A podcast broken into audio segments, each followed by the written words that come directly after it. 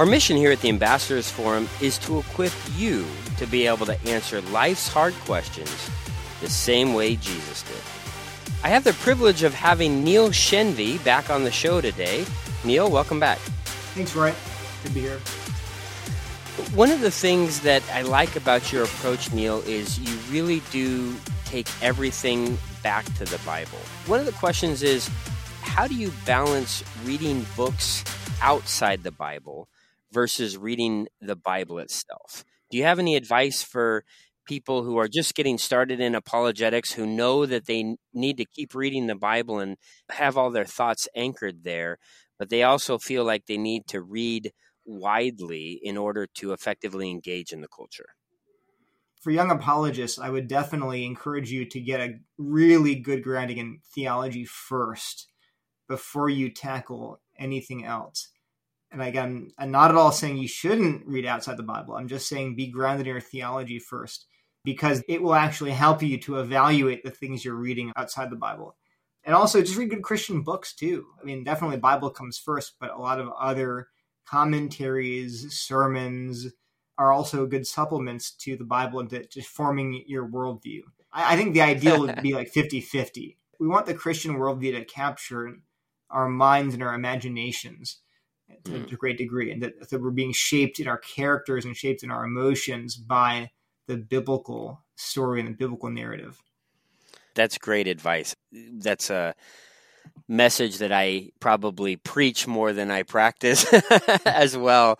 And I think, you know, part of it, I know there were times before I got really into a lot of these cultural conversations where 80 90% of my diet was just bible bible bible. There was periods in my life where i was laying a foundation to build off of. And like you said i think every christian and certainly every apologist needs to have that season in their life where they are just building building building out of the bible.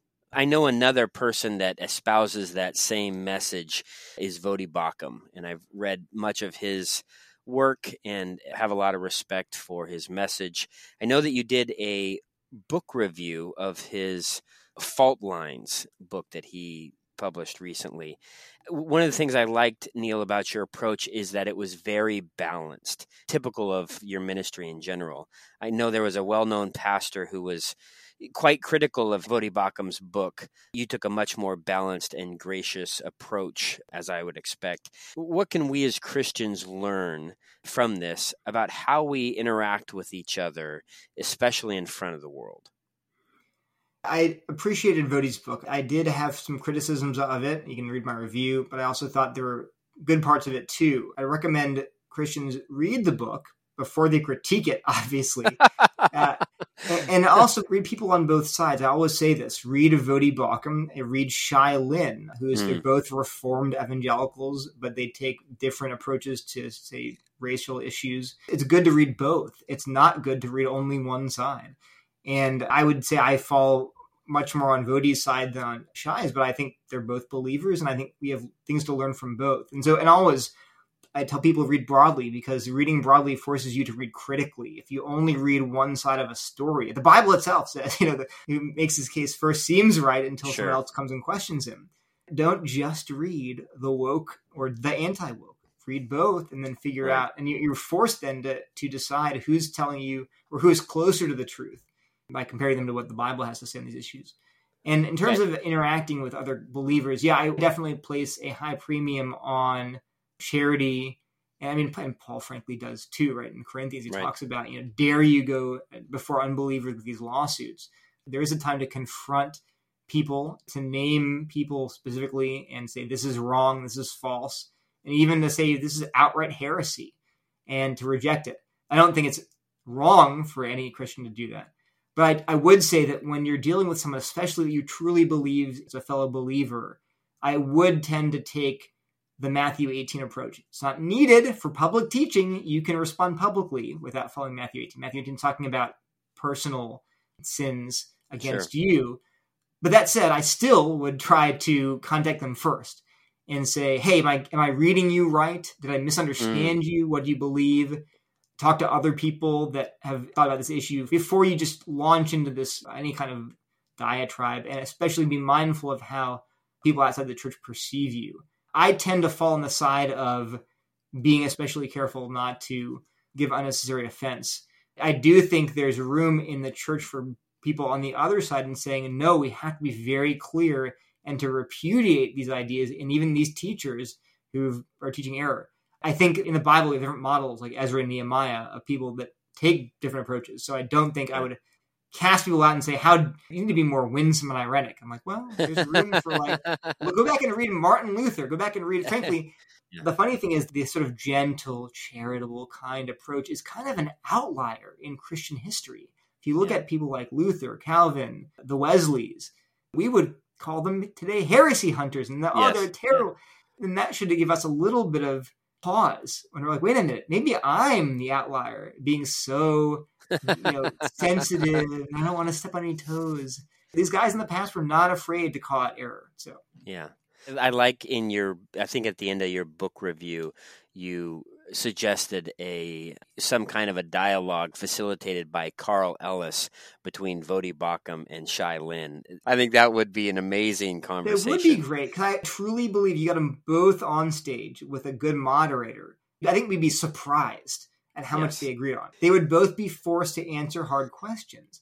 And yes. I think that we are robbing ourselves of that opportunity when we get in our little huddles with people who agree with us and again, I say that as someone who is, I would say, more on Voddie's side of this issue, sure. but who truly believes that I want to win people from the quote unquote other side.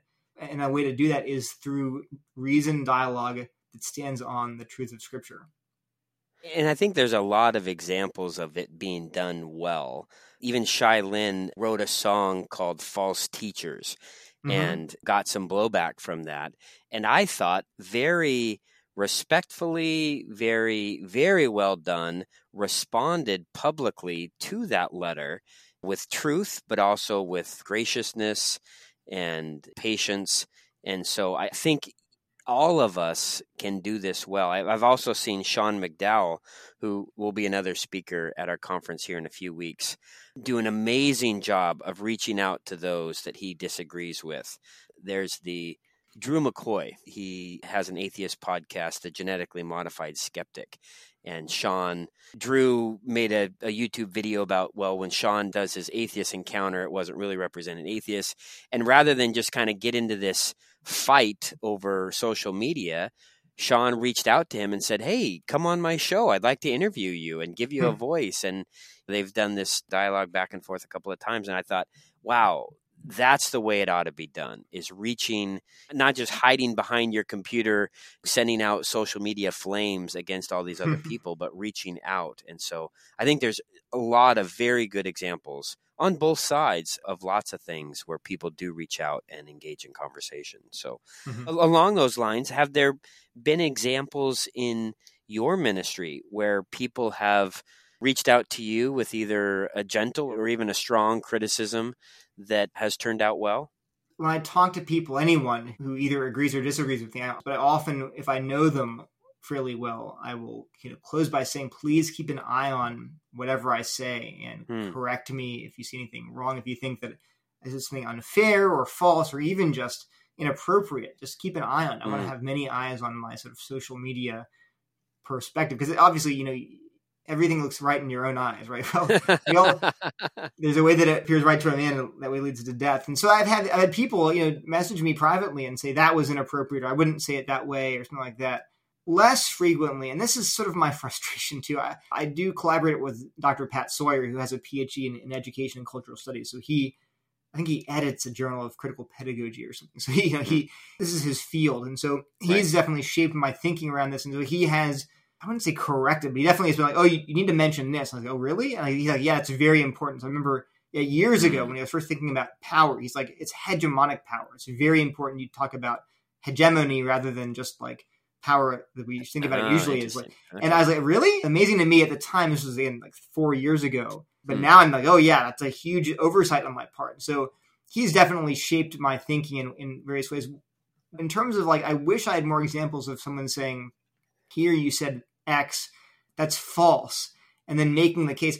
unfortunately, I get a lot more criticism of like, well, you're not focusing on the right things. I'm like, well, I, I do mention this. Well, you're not mentioning it enough. And like, well, it's like that, that at some point, no, one of the common responses to the things I say, I hate the idea of having a quote unquote ministry. I'm just trying to serve other Christians and serve the right. church. So anyway, I don't like that terminology. People consistently want me to say which is a bigger threat to the church, racism or critical race theory. Oh, and I see. I just okay. say I say I will not make that call for several reasons. One is that I think we can just announce both. We can say, look, sure. racism is a sin and a critical right. race theory is an error, and we should reject yeah. both. What's wrong with that? And the other thing is that I don't think we should rank the errors mm. because different churches will have different strongest temptations. Right. So, for example, right. a church in Portland, probably their bigger temptation is succumbing to the pull of the culture and critical race theory and critical social justice in a highly sure. progressive town. A church in deep red Alabama or something sure. in the middle of a deep red county, the probably the pull is more towards the sin of racism. So to make this blanket claim like, well, this is the real problem in the church at large in the US is to risk the other error, which is equally bad, becoming lost and just ignoring that threat. So I was I drew the picture I have is of a cliff in the middle of an ocean, like an island, huge cliffs on both sides. So right. there are errors on the left and the right, and you don't want to just right. push people away from one error only to push them towards another error. right, right. Yeah, instead we call everybody back to the safe spot in the dead center of the Bible. No, that's um, good. Let me change subjects a little bit. Speaking of Portland and Portland professors, a very famous Portland professor at Portland State University, Peter Boghossian, recently resigned and, and published this very public letter about how the university had kind of really bought into this critical social justice hook, line, and sinker, and, and how it was not good for universities and good for free thinking. Do you think other prominent atheist professors are going to follow in the, his footsteps? Uh, I, I don't think so, only because I, I think a lot of people share his concerns. It's very hard just to leave your job. People work hard to get mm. to where they are in academia. It's very competitive. And so it's hard just to walk away from a job that you mostly love, even if you're concerned about the way in which entire university are being co-opted by this worldview. And I think that in terms of Boghossian personally, he was pushed to the point where he no longer enjoyed his job because sure. of this this constant indoctrination going on at his university, at least as he as he perceived it. It'll either take people getting to that point where they're so beset by these terrible ideas, they're just like, I'm done. Or it'll reach a point where there's a critical mass of professors who are pushing back against these ideas and saying, as a group, we are not going to let this ideology take over our university it's happening a little bit. I don't think it's happening enough. And I frankly don't know if it can happen enough. I think you're talking about entire departments that have a conservative professor, a, and, and, then like you know, and given that critical social justice is absolutely unapologetically a progressive movement, so it's hard for classical liberals, meaning liberals, but right, who still right. believe in these liberal principles of freedom of speech, freedom of conscience, it's very hard for them to push back against people who share their social views, but also believe in these very illiberal ideas with regard to things like speech and the crazier things regarding gender. Now we're seeing more and more in race. Yeah, I certainly respect Dr. Boghossian's courage and to take a stand and kind of follow his convictions because we're a, a kind of a local ministry here in Portland, a lot of our kids who have been trained up in apologetics and biblical worldview and these teachings have actually gone and taken classes with him hmm. and probably the most consistent feedback from 100% christian biblical worldview arguing for apologetics doing christian apologetics kids and they come back and say man, I loved being in his class. He really frames the argument well. He's very, very respectful of the opposing viewpoint. He would invite pastors into his class to kind of represent themselves. And so, changing subjects one more time, you have an interesting perspective on the gospel as an apologetic. And I think it's going to be one of the talks that you give at the conference here. Give a quick overview of what you mean and the approach that you take in that. Yeah, so the idea is that the gospel message itself is the best apologetic for Christianity. So I usually talk about how apologists go through the standard arguments for God's existence, for the reliability of the Bible, for the resurrection. We give all those intellectual arguments with the idea that we're going to eventually get to sharing the gospel. So we'll convince people that Christianity is true, that God exists, the Bible is reliable, Jesus rose from the dead, and then we share the gospel message that Jesus died for your sins and was raised to life for your justification. But I argue that actually that message that Jesus died for your sins, was raised to life for justification, that message itself is the best apologetic for the truth of the objective truth of Christianity. And mm. so instead of seeing apologetics as this thing you do before evangelism, that actually the evangelism step itself is apologetic. That mm. seems very strange to most Christians. And so here's the argument that I make. Let me give you an illustration first to show you the structure of the argument. Imagine that I'm playing pickup basketball, and in the middle of the game, I just collapse. I'm lying on the ground. People run over and say, you know, we just twisted an ankle. Just get up. I'll help you get up. Walk it off. You'll be fine in five minutes. Another guy says, no, no, no. I think you might have sprained your ankle, and so I'll run across the street to a CVS, buy some Advil, and give it to you. Another guy says, I have an ace bandage in my car. I'll wrap up your ankle. We'll walk you around. You'll be fine tomorrow. Mm-hmm. But while they're all discussing which option you know is best, a woman rushes up to me and says, I saw what happened. I'm a doctor. We have to get this man to a hospital immediately. His life's in danger. And they all look at her like she's crazy. They're like, lady, look, he just, this is not a big deal. He sprained his ankle. It's, don't, you're freaking out. And she says, no, I'm a doctor. Get this man to a hospital. He's going to die. Get, call an ambulance. And she comes over to me and she says, I'm going to tell you some two things. She's like, you can't feel your legs and you can't move. And again, the people, the crowd's like scoffing at her, like, give me see your credentials. You're not a doctor, yeah. lady. You're just some nutcase. And I say, take me to a hospital right now. And they look at me and they're like, what are you talking about? Why? And the answer is, I know two things they don't know. I know that I can't feel my legs, and I know that I can't move. And mm. she alone knew those two facts that no one else knew. Mm. So I mm. then am justified in trusting her assessment. She, how did she know that when no one else knew it? Okay, mm. the argument from the gospel works the same way.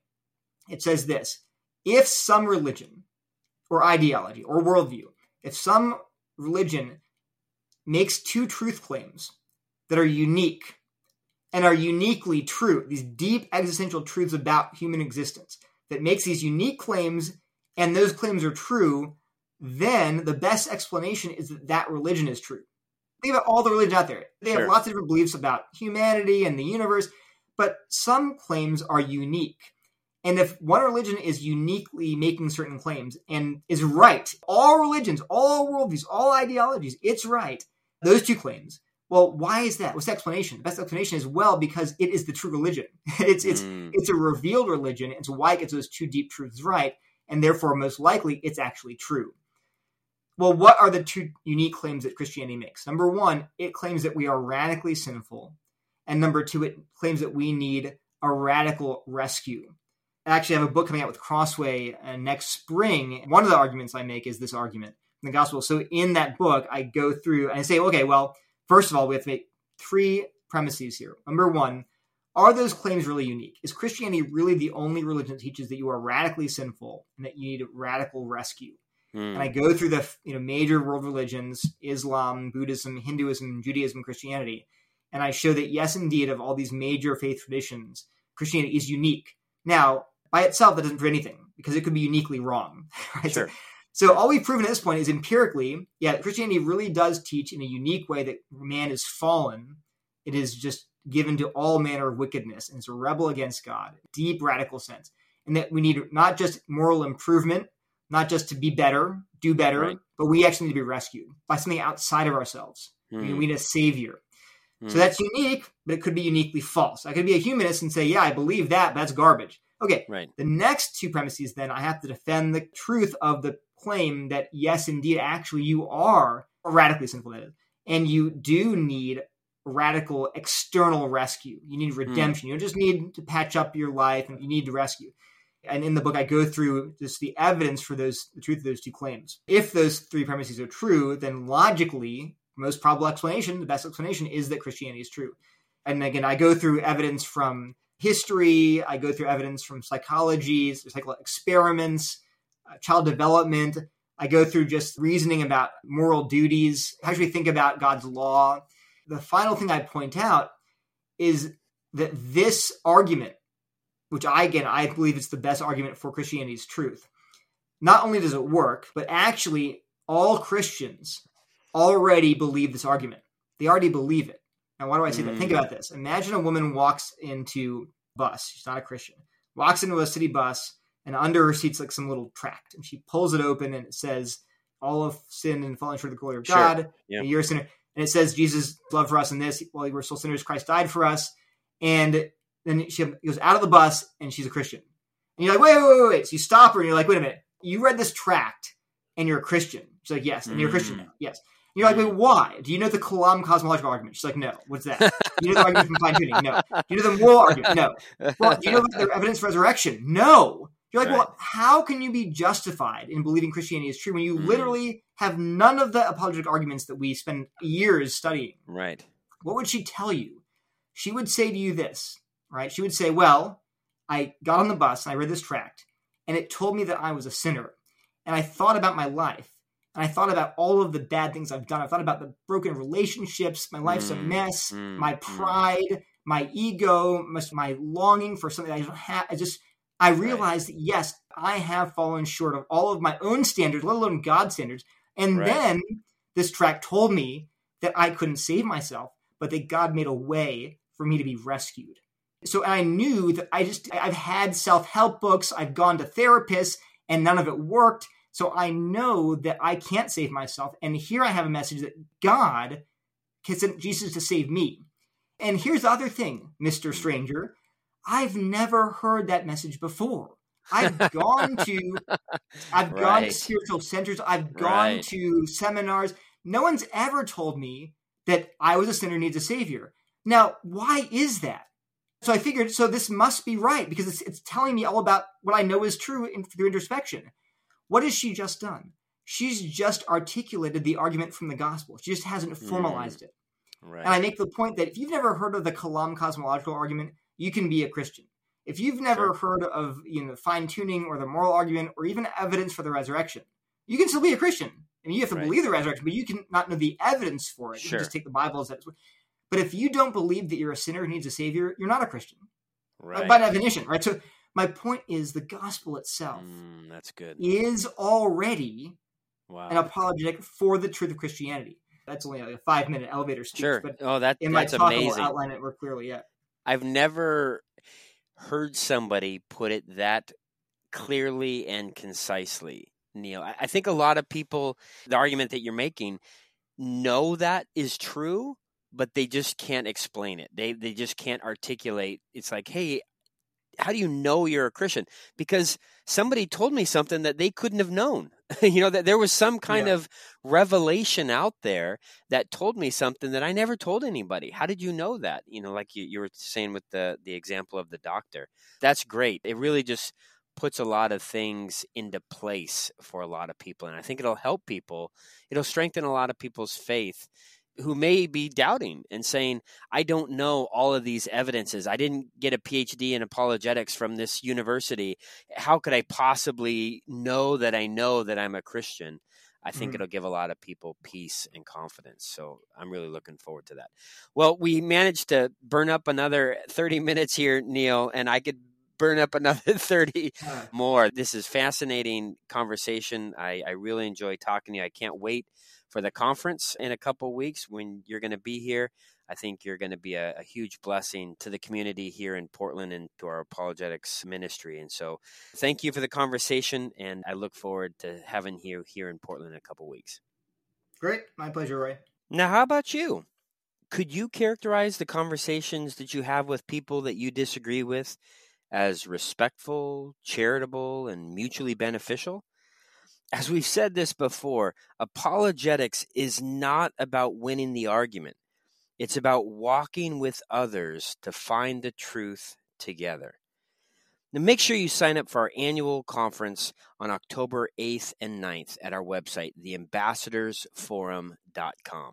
There will be lots of great teaching and lots of great opportunity to practice apologetics and to be equipped. It will be a virtual conference this year with lots of amazing speakers, including Neil Shenvi, Sean McDowell, Elizabeth Urbanowicz, and others. Finally, thank you for joining us on the radio today. You can join us every Saturday at 9:30 a.m. here on True Talk 800 AM KPDQ. I pray that God will raise you up in your own faith and send you out to share that faith with others in the grace and truth of the Lord Jesus Christ. Until next time, I'm Roy Swart. May the Lord bless you and keep you.